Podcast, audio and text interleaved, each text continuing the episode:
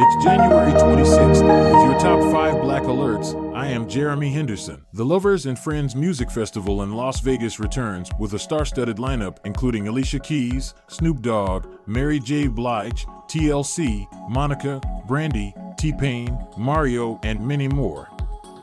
Also announced, Lil Wayne will be performing his album The Carter 3.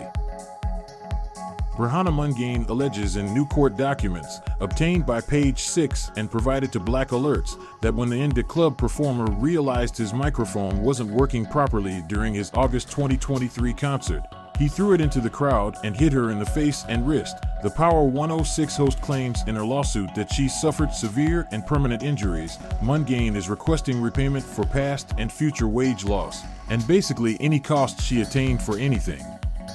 Associated with the lawsuit so far, 50 hasn't responded. We'll follow these developments. In lighter news, Colman Domingo is really doing his thing. Every day this week, it's been announced that he's playing a new role, and today is no different. Domingo will be starring as the legendary singer Nat King Cole in a movie musical from a script he co wrote, and he will also make his directorial debut with this film. Jeannie Mai and Jeezy will come face to face over their bitter divorce battle.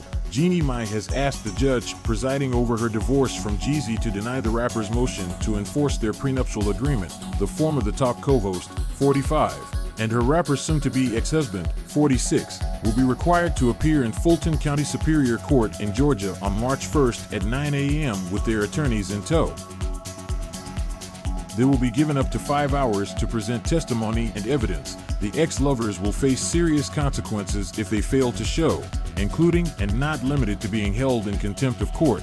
Court documents filed on January 23 say that the former couple were warned to be on time, and that failure to appear at the appointed time may result in a dismissal of the case. Stay tuned to Black Alerts for more. Breaking this afternoon, the International Court of Justice at the United Nations has ordered Israel to prevent acts of genocide against Palestinians in Gaza, although the court has no power to enforce it. The United States has temporarily paused funding for the United Nations Agency for Palestinian Refugees due to allegations of involvement with Hamas attacks on Israel. We'll bring you more updates on the latest in the Israel and Hamas conflict at blackalerts.com. From the Unmuted Newsroom in New York, I am Jeremy Henderson, Black Alerts, Brooklyn Bureau. Have a great weekend.